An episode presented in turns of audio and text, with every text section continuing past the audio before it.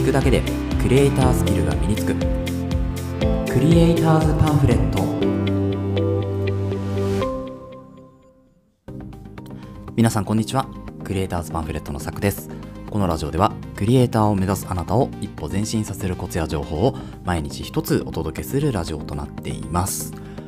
はい、えー、皆さんおはようございます。今日は9月の6日火曜日ですね、えー、いかがお過ごしでしょうか。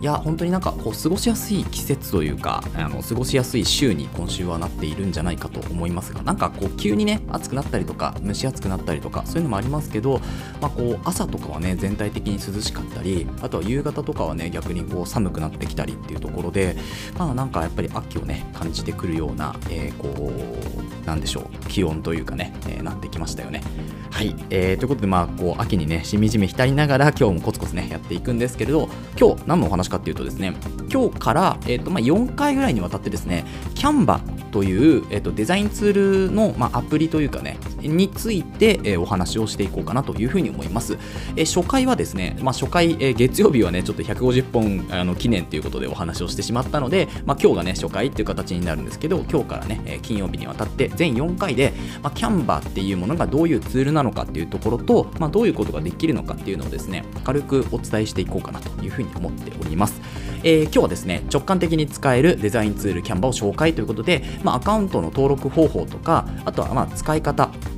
まあ、制作フローってやつですけど、えー、制作からまあ書き出しまでを、えー、まあ具体的にね、えー、分かるように、まあ、映像を見なくてもなんとなくあこうやってやるんだねっていうのを最初に耳で聞いておくというところですね、えー、それで、えー、実際の画面に映った時にあそういえばなんかこんなことで言ってたなっていうので、えー、使ってみていただければと思います。最後にねキャンバで作れるものをざらっと紹介して今日は終わろうかなというふうに思っております。では初めに、えー、1つ目アカウントの登録方法からいきましょうえっ、ー、とですねこのキャンバの場合結構いろいろデバイスに合わせて、まあ、ダウンロードができるんですけど私の場合は、えーと、一応 MacBook Pro とあとは iPhone と,、えーと、あとブラウザーですねブラウザー版で、まあ、使っているんですけど、ブラウザー版の場合は、えー、Google Chrome から開いた方が結構軽くて使いやすいです。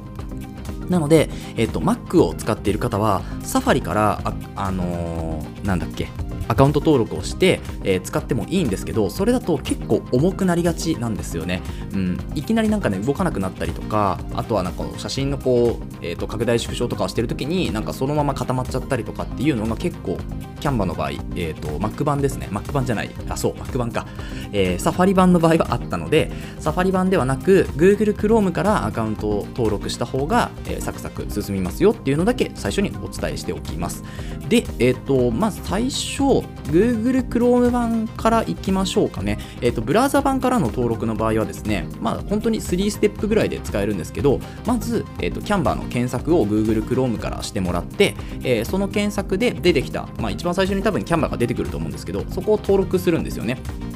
あそこ登録じゃない、そこをクリックするんですよ。でそこをですね、クリックしていただくと、えー、えっとですね、そのキャンバの、えー、っと最初の画面が出てきます。で、無料で登録するっていうところの画面が一番こう上というかね、上の部分に出てきますから、まあ、そこを登録を押していただきます。クリックですね。はい、でそのクリックをした後に次の画面ですね、えーと、ログインまたは今すぐご登録くださいっていうところで Google で登録するのか Facebook で登録するのかそれともメールアドレスで続行するのかみたいな画面が出てくるんですよね。でその画面が、まあ、あとその他に別の方法で続けるっていうのもあるんですけど例えば SNS アカウントを使ってキャンバーを使うっていうのもあるんですけど私の場合はどっちかというとメールアドレスで登録したかったのでメールアドレスで続行っていうものを押しました。でメールアドレスで続行っていうのを押すとその後はですねえっと、メールアドレス、個人用または仕事用っていう形で、メールアドレスを、えっと、記載するような、えー、ものが出てきますから、そこに、えー、メールを、アドレスを打ち込んでください。で、アドレスを打ち込んで続行したら、そのアドレスに、えっと、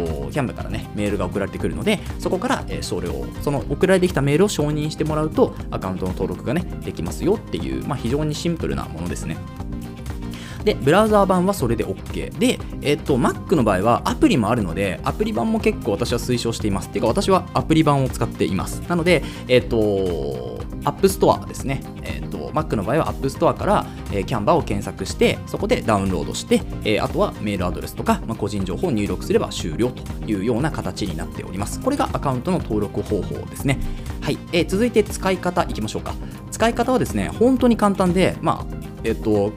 アップ版というかね、アプリ版をまあ私は今開いてるんですけど、アプリ版を開いたらですね、左手に、えーとまあ、アカウントの登録のこうなんてアイコンみたいなところですよね。で、あとはホーム、テンプレートプロジェクトっていうのが左の画面に出てきます。で、右の画面はですね、デザインの作成とか、まあ、カスタムサイズとか、で、中央にはですね、何をデザインしますかっていう形で、まあ、おすすめだったり、あとホワイトボード、プレゼンテーション、SNS の投稿、動画、印刷製品、マーケティングみたいな形で、こうまあ、カテゴリーがね、出てくるんですよね。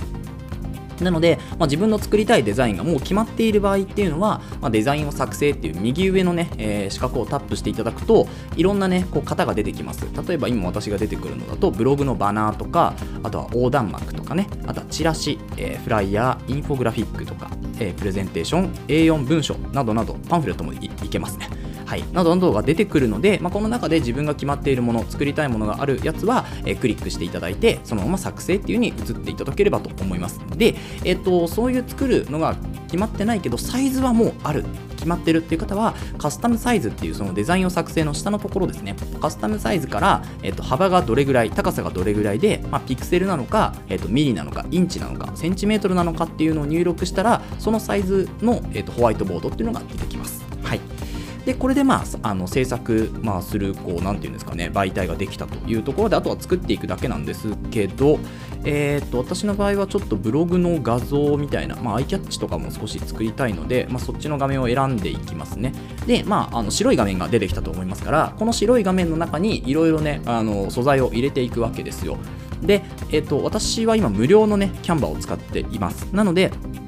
えー、有料の場合だとですね、あの王冠マークみたいなのが書いてあるやつは全部キャンバプロって言って、有料版の素材になるので、まあ、そっちは使えないんですよね。一応表示としては出てきますけど、使えません。はい。えー、使う場合も、えーと、透かしが入ってきちゃうんですね。キャンバっていう透かしが入ってきちゃうので、まあ、商品とかには全くできないっていうところですね。うんまあ、自分で SNS で楽しむんだったらまだいいんですけど、うん、あとはサンプルでね、こういうの作りますよっていうのは見せるのはいいけど、うん、まあ、それ以上でもそれ以下でもないっていうところで、はい。なので、えっ、と、まあ、テンプレートから選んでいただいてもいいですし、あとは素材って言って、まあ、こう検索ができるんですよね、キャンバの場合。素材の検索ができますから、そこで例えば、えー、と本の素材が欲しかったら、ブックとか、あとは本とかって日本語検索でもできるので、検索していただくと、いろんなね、えー、こう、素材が出てきます。でその中から必要な素材をいろいろ選んで、まあ、組み合わせていってデザインができます。であのこれ自分で組み合わせるの難しいなっていう人はですねもうテンプレートをサクッと使ってしまっていいと思います。でテンプレートも本当に多いので、えーと、例えば本のテンプレートを使いますって言ったら本のテンプレートがバーっといっぱい出てくるので、えー、文字を変えたりとか色を変えたりとかして、えー、すぐねテンプレートができてしまいますよというところですね。